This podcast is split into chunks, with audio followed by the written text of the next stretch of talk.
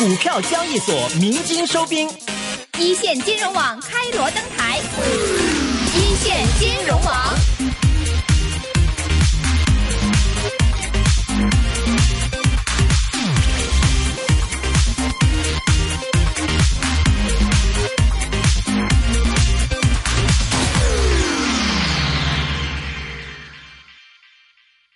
首先，我们先来聚焦2017年上半年我国经济发展的成绩单。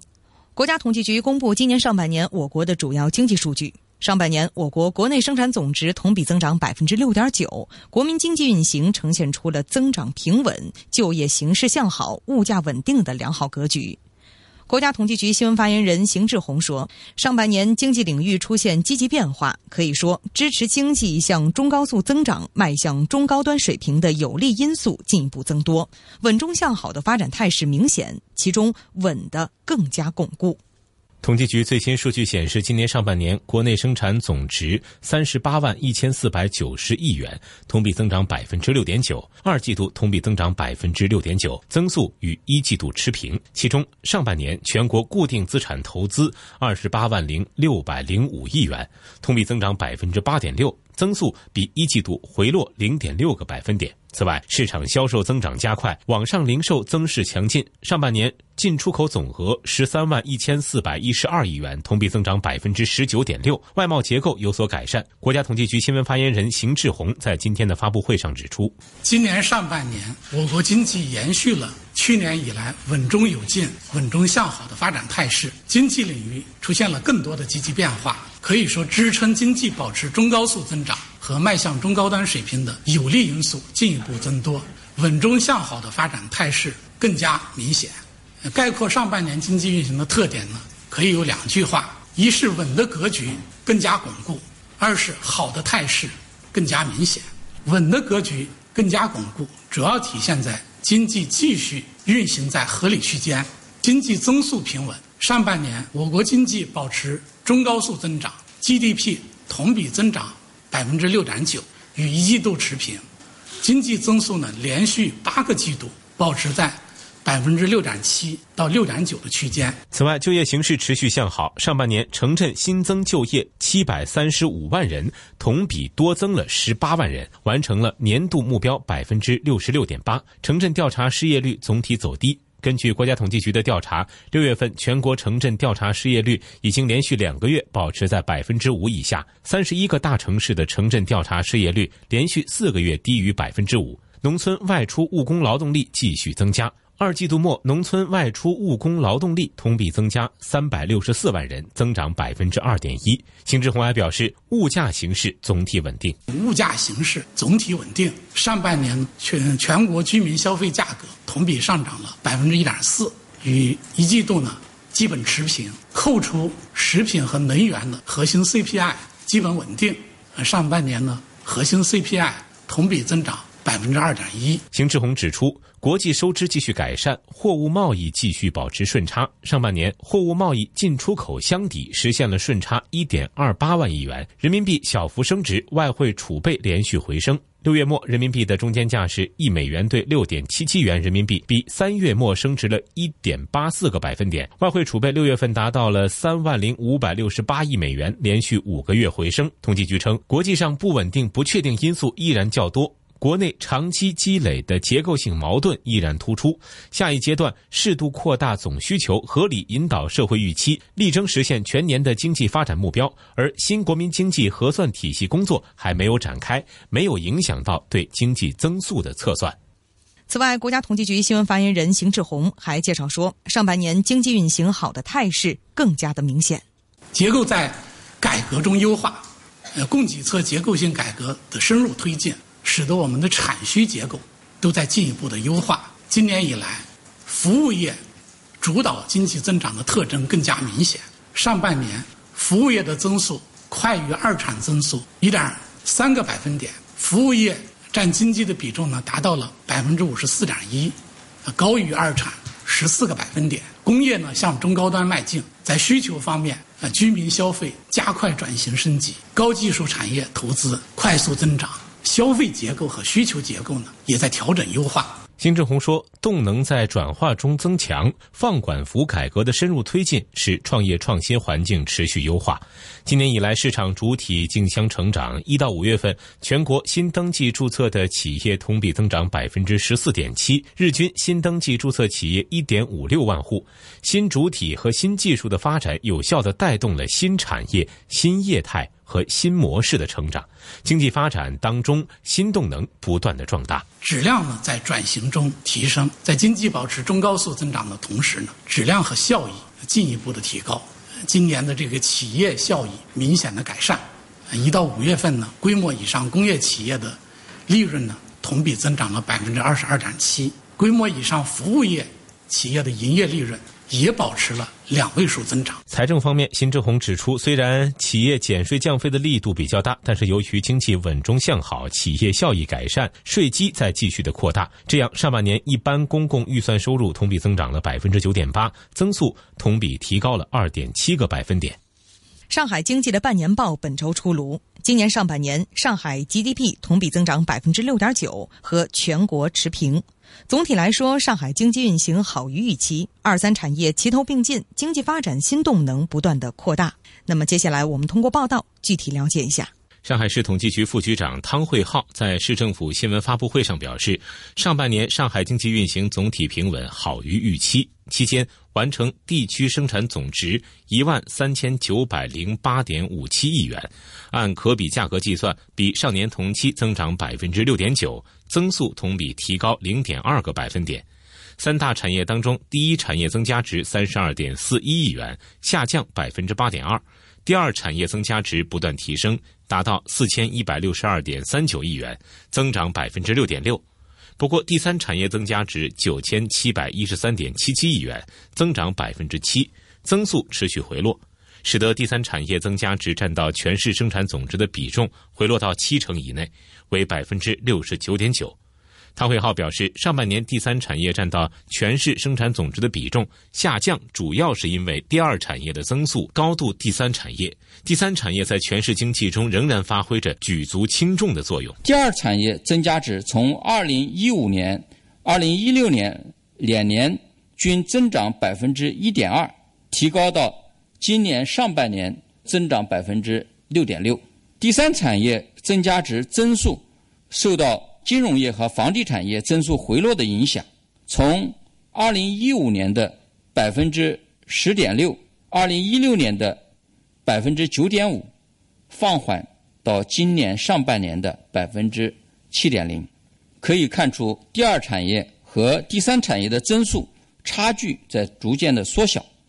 齐头并进，共同拉动经济增长的格局显现。值得一提的是，随着一系列支持实体经济的政策出台，上半年全市完成规模以上工业总产值同比增长 8.2%， 实现了2012年以来同期最高增速。汽车工业、电子信息产品制造业等等都实现了2位数增长。此外，战略性新兴产业等表现喜人。汤慧浩介绍说，6个重点工业行业共完成的工业总产值比去年同期增长 11.2%，增幅高出全市工业3个百分点。从目前看，下半年本市主要工业企业生产平稳有序，在汽车、电子等行业的拉动下，全年本市工业仍将保持较好的生产态势。对外贸易回暖也是上半年上海经济稳定增长的重要原因。上半年上海全市货物进出口总额 15,533 亿元，比上年同期增长 18.7%，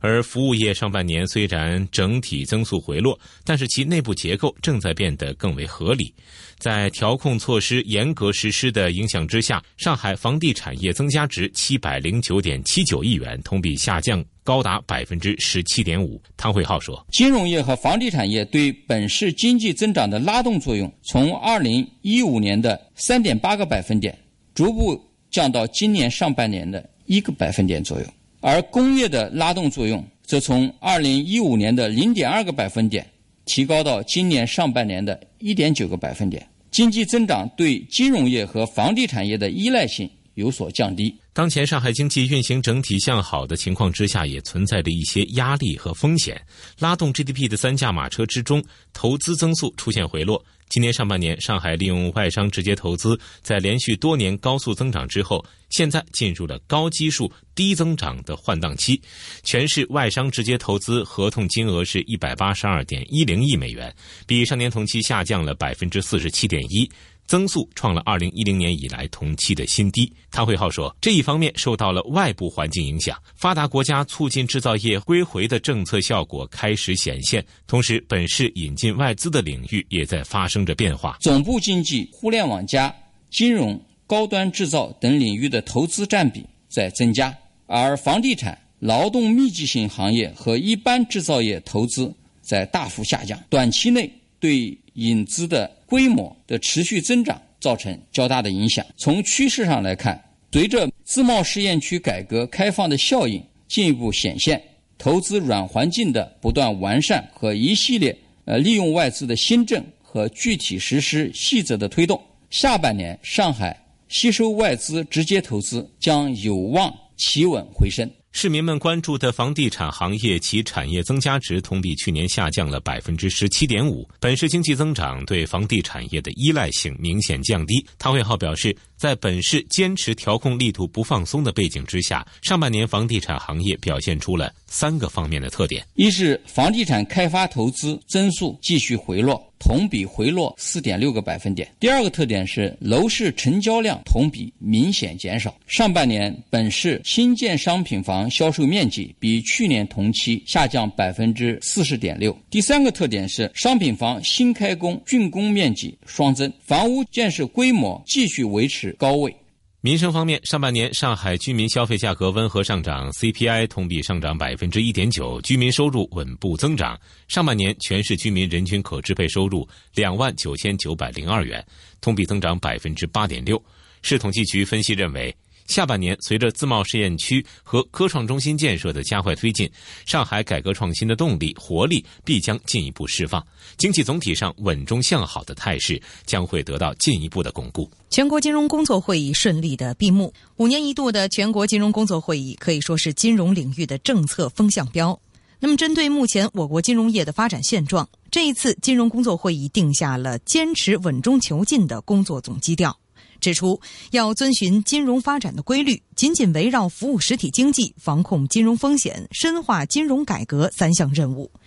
那么怎么理解这一次会议传递出怎样的金融发展新动向？未来5年我国的金融政策重点在哪里？又将如何影响国民经济呢？我们来聚焦全国金融工作会议。本次会议强调，金融是实体经济的血脉，为实体经济服务是金融的天职，是金融的宗旨，也是防范金融风险的根本举措。过去几年，金融体系当中最大的问题就是资金的脱实向虚。央行相对宽松的货币政策原意是解决实体经济融资难、融资贵的问题，但是流动性并没有进入到实体经济，反而是在虚拟经济当中空转，推动资产价格一路飙升，市场上甚至一度出现了资产荒。中国社科院学部委员王国刚分析，金融要服务于实体经济，金融不能在自己圈子里面自我循环、自我服务，制造金融泡沫。但是呢，2008年后的一段时间，中国的现实过程中，我们实体企业融资成本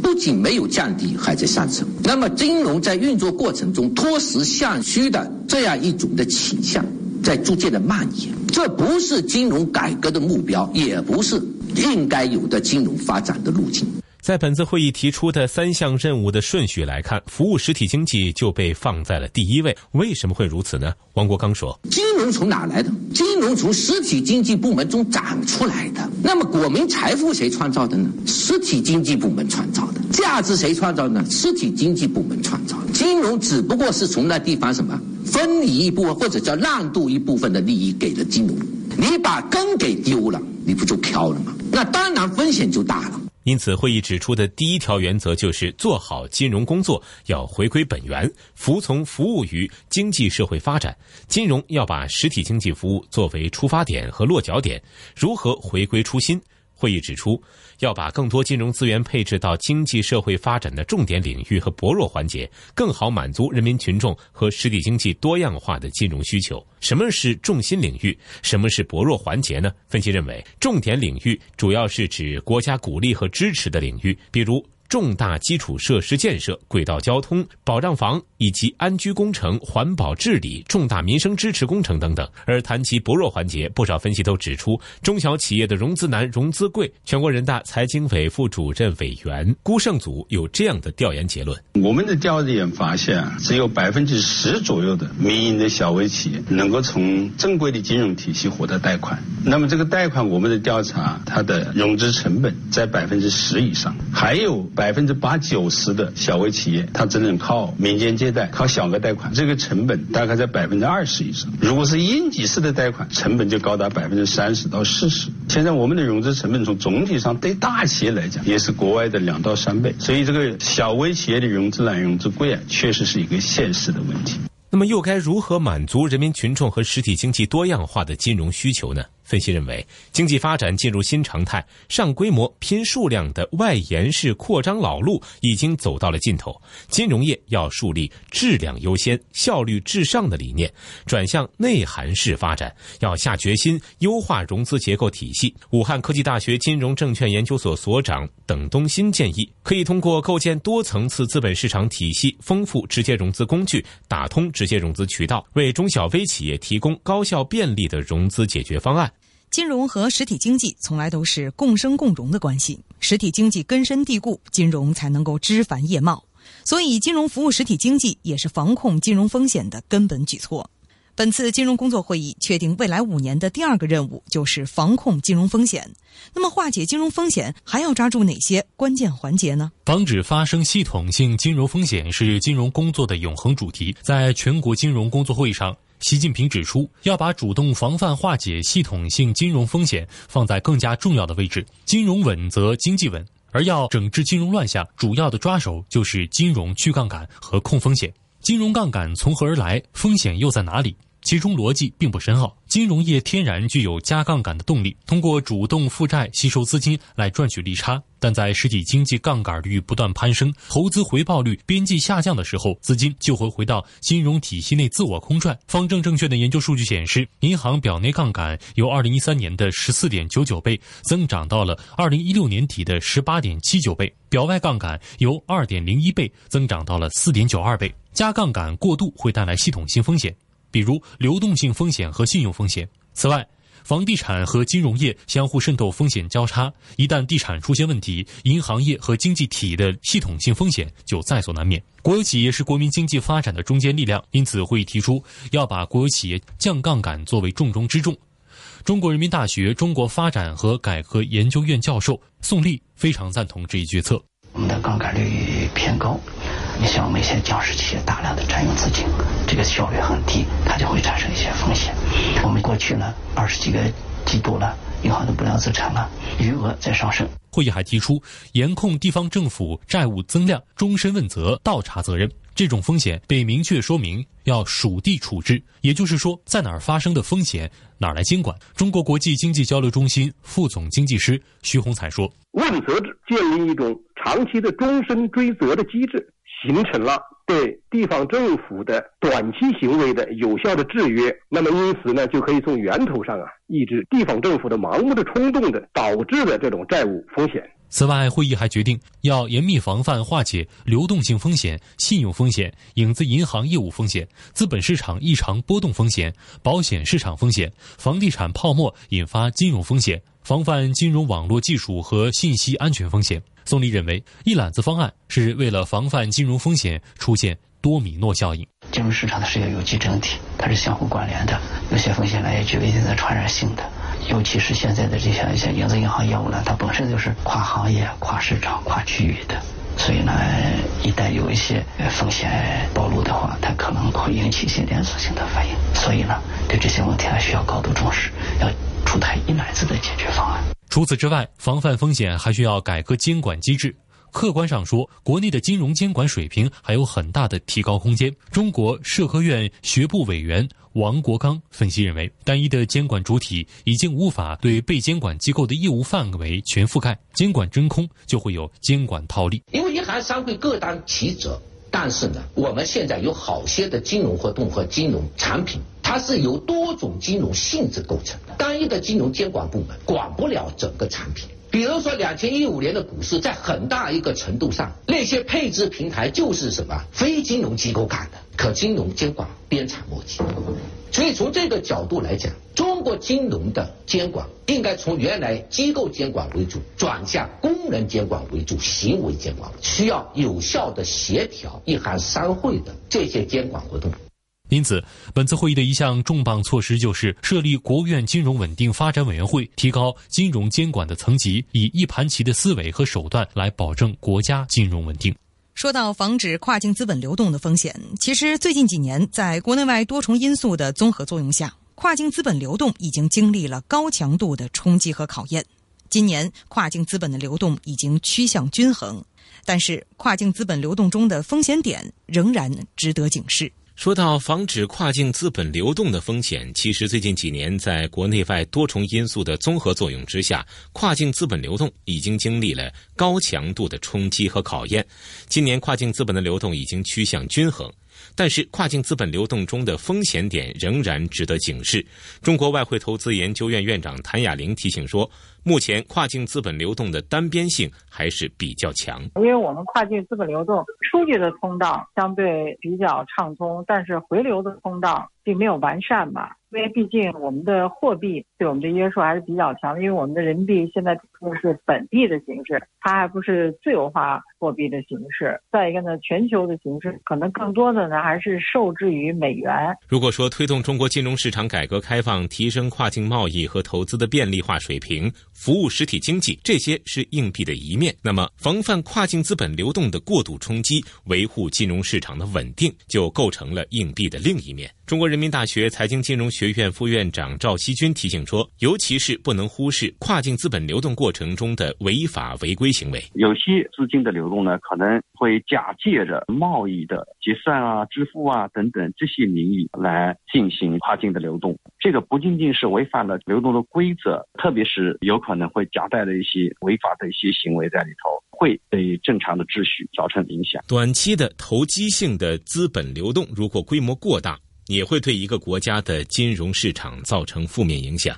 中国国际经济关系学会常务理事戴鹏警告说，跨境资本流动中的不平衡性有可能在短时间内引发整体性的金融风险。对于有些国家而言，跨境资本流动的风险已经成为了导致国民经济危机的最大风险点。那么对于我们来说呢，目前很重要的方面是未雨绸缪，保证这样的一个风险，第一，不集中出现；第二呢，不大规模的去释放；第三呢，我们要把这些风险呢，逐渐的在我们的经济的发展过程当中加以化解。如今，中国企业走出去投资海外项目的越来越多，这也引起了监管层的注意。在今年的两会上，央行行长周小川认为，中国对外投资总体来说还是一个比较新兴的事物，其中有一部分投资与我国对外投资的产业政策要求不符合，比如投一些体育、娱乐、俱乐部等等，所以有必要进行一定程度的政策指导。央行副行长潘功胜指出，不排除部分企业在直接投资的包装下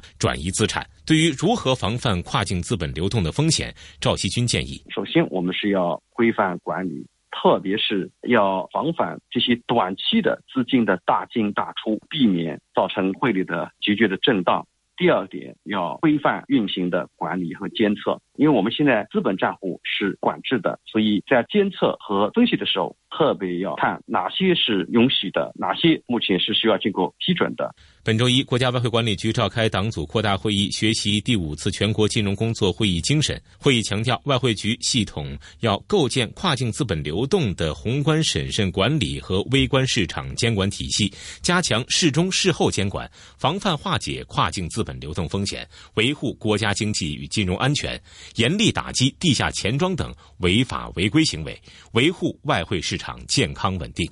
那么关于本次全国金融工作会议的进一步解读，接下来我们请出中国国际经济交流中心副总经济师徐洪才和中信证券首席经济学家朱建芳。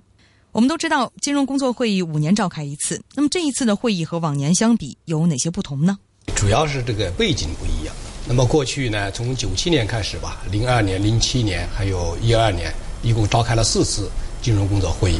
那每一次呢，都结合当时的国内的金融经济的背景，那么目前的金融经济背景呢，就是在过去我们7、8年啊，应对金融风险的过程当中，那么最近几年暴露出来金融监管协调性不足，这是一个短板。那么随着金融创新的发展呢，很多业务的边界也模糊了，所以过去呢对机构的监管，现在呢要逐步要转向对功能和行为的监管。那么因此呢，要适应这样一个新的形势的变化。另一方面，就是在总结金融危机的这个教训的时候呢，国际金融体系啊，国际社会也普遍认识到，就是要强化中央银行的宏观审慎的职责，特别是防控系统性金融风险的职责。在这方面，其实我们也是有短板。那么因此呢，要顺应这样一个新的历史背景和形势的需要，我们召开这一次会议。这次我们也看到，习主席强调加强监管协调，补足监管短板。所以这一次设立的国务院金融稳定发展委员会也是符合预期的。设立了金融稳定发展委员会，实际上还是跟市场预期的还是比较一致的。从大的框架来看，虽然现在就是整体性的一个完整的一个组织架构一样的还没有完整的发布出来，但是从监管加强协调这部分肯定是会有所强化。徐总也是提到了，因为从现在金融的状况来，原先是分业经营、分业管理，那么从现在实际的状况来看，已经是混业的状态已经比较明显。那么分业监管的话，这带来的一种协调方面的问题实际上是明显暴露出来，系统性风险的防范当中还是比较薄弱的一个环节。我们都知道，此前呢几乎都是分业监管，一行三会也容易出现各种背对背的情况，所以现在成立的金稳会是不是就意味着混业监管的时代已经来到了呢？还不能这么简单的认为，因为金融业务啊它有它的专业分工，所以呢一行三会这种分工体系啊还是一个基础，是一个前提。那么这个一行三会呢各就各位啊，过去的时候不仅有这个监管的套利的问题，也有监管的一些真空地带。那么这种情况呢，要通过加强协调呢来解决。那么这里面呢，就是关键就是在于我们在宏观审慎方面，这是一个短板。那么过去呢，对微观审慎、微观机构行为它的监管呢，应该说还是比较到位的啊。特别是我们在落实这《巴塞尔协议3》呢，一些相关的这些监管标准方面，我们还是卓有成效的。对这种逆周期的宏观调控啊，这种熨平经济周期的波动啊，来抑制微观主体的顺周期的行为，那么在这方面呢是有薄弱环节。所以这一次呢，就是把强化央行的对系统性金融风险防控的职责呀、宏观审慎呢，放在一个突出的位置。过去的话，一行三会咱们是平起平坐，互相之间呢可以说是背对背不买账的，但是呢，也出现一些呢把自己的自留地做大啊，出现监管套利，还有一些真空地带，大家都不管。我们总结这些教训，所以这一次呢，是从这个事迹出发。我们看到，从国务院角度成立这个金融稳定发展委员会，级别上实际上是高于一行三会的。那么过程之中，它和一行三会的关系究竟该如何来统筹、如何协调呢？这个我想从他设的这个委员会来看的话，层级是非常高的，相当于就国务院层面当中或者国务院的分管领导这样来领导这个委员会。那么从成员来看，我们觉得一行三会甚至包括像发改委啊、财政部其他一些经济的管理的部门都会纳到里面去，这样的话从层级来说是比较高。另外一个我们觉得很可能从它的功能来说，因为原来一行三会这个部门的政策制定当中，它是具有一个制定决策的权。那么现在金融监管协调的这种决策类的话，很可能会放到这个委员会里去做。那么其他的几个部门可能会更偏重一点，执行的这个层面当中可能会偏重一点。当然，从那个形成一些政策的决议之前的这种起草啊，这些可能话他们还会承担这种功能，但是从决策的层面来说，很可能会成绩会更高。但是呢，也应该看到啊，他这个决策恐怕也是要抓大放小，重大决策、重大的改革的举措方案要加强系统性研究，一些小的一些日常的例行的，在你职责范围之内的守土有责啊。所以这一次这个会议也强调，一个是失职行为，一个渎职行为。有风险没有及时发现，这是失职；发现了风险没有及时处置，没有采取一些办法，没有提示风险，那就是渎职行为。要强化监管，这是前提，在这个基础之上再加强协调。这次我们也看到，防范金融风险是位列监管工作的重中之重。今年4月以来，去杠杆也是作为一项核心的工作。而这里呢，我们看到一个明显的变化，就是以前我们说金融去杠杆，现在说经济去杠杆。那么究竟该如何来理解这种转变呢？其实呢，它的本来含义啊，在三区一降一补里面是指国有企业的杠杆率，就是资产负债率偏高。因为我们整个的国民经济各个部门的负债率是不一样的，公共部门啊，中央政府的负债率不高，整体负债率也不高，但是地方政府的可能存在一些或有负债。 一些潜在的风险偏高，居民的杠杆率也不高，但是最近几年加杠杆呢，速度比较快一点。那么主要是国有企业，民营企业的杠杆率并不高。那么国有企业呢，是与国有企业改革不到位，它的预算软约束是密切相关的啊。这一点和我们地方政府相类似啊，也是由一种冲动、盲目的负债。另一方面就是看到呢。 我们最近几年啊，就是民间投资积极性并不高啊，因此呢，我们要稳增长啊，稳增长就主要靠国有企业。国有企业呢也放大了杠杆，从银行拆借资金。那么另一方面呢，就是看到呢，过去几年我们银行、金融机构同业业务扩张的比较快。那么所谓的降杠杆是降这一块。那么应该说就是资本充足性的监管，包括流动性监管这方面，总体来看。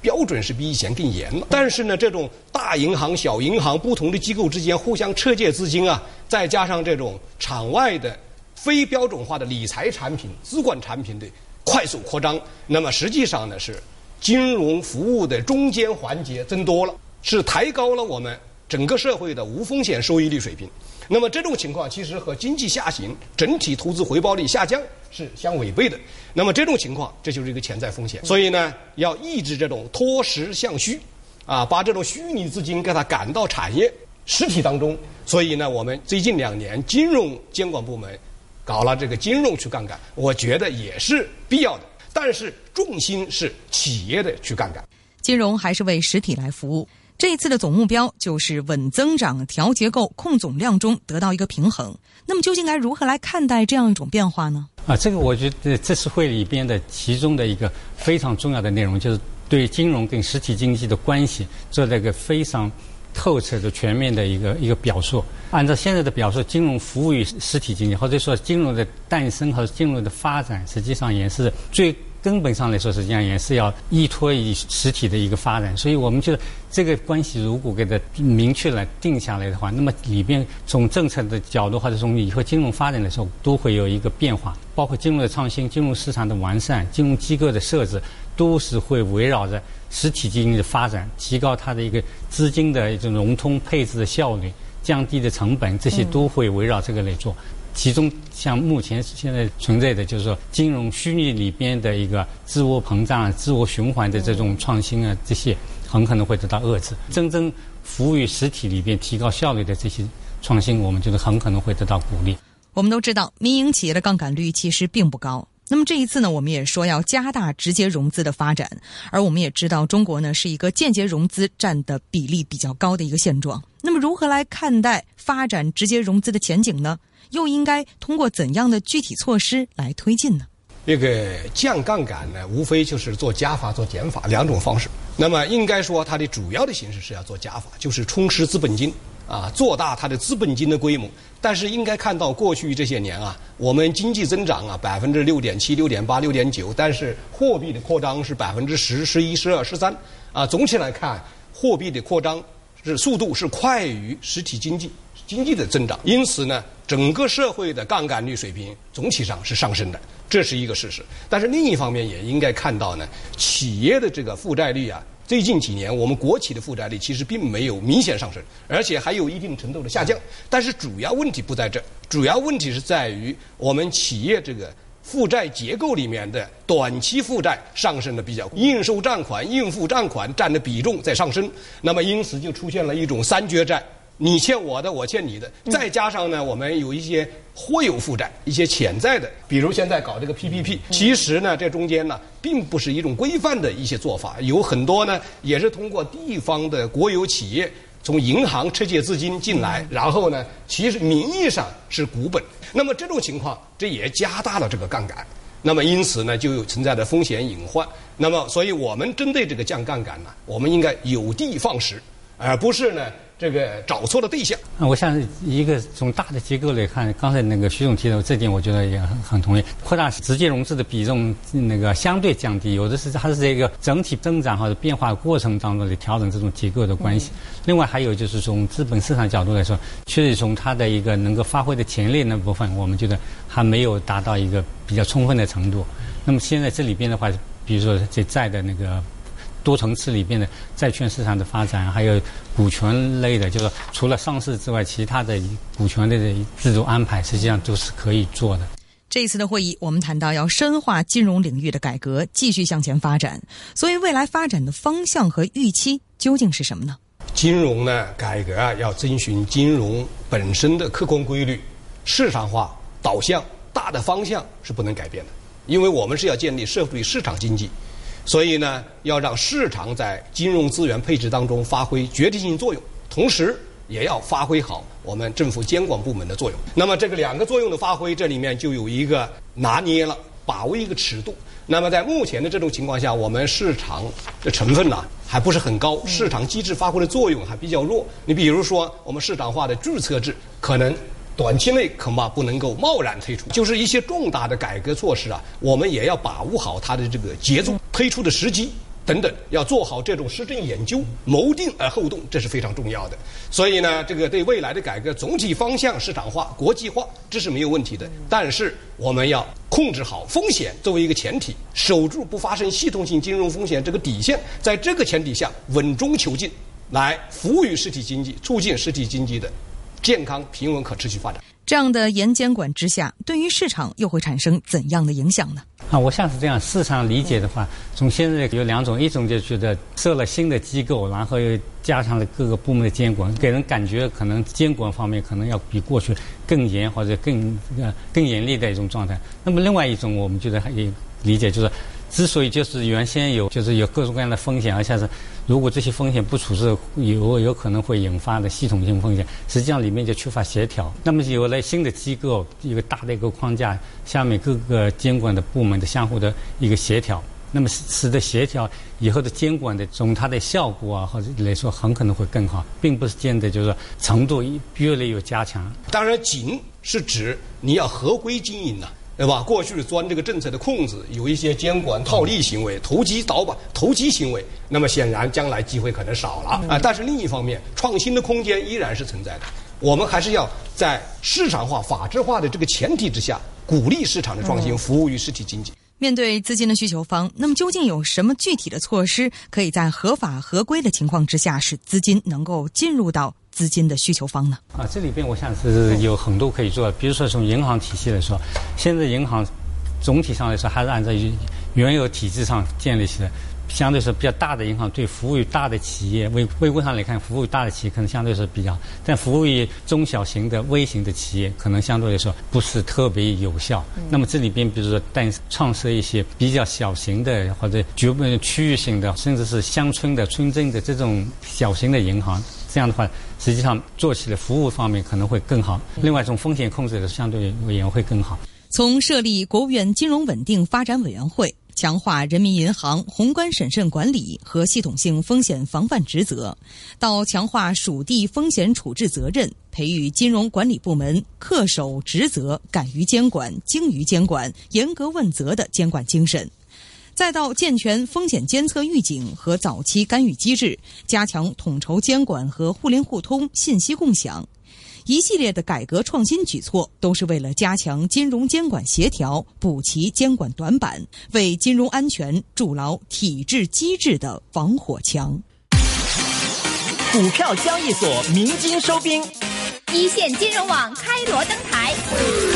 一线金融网。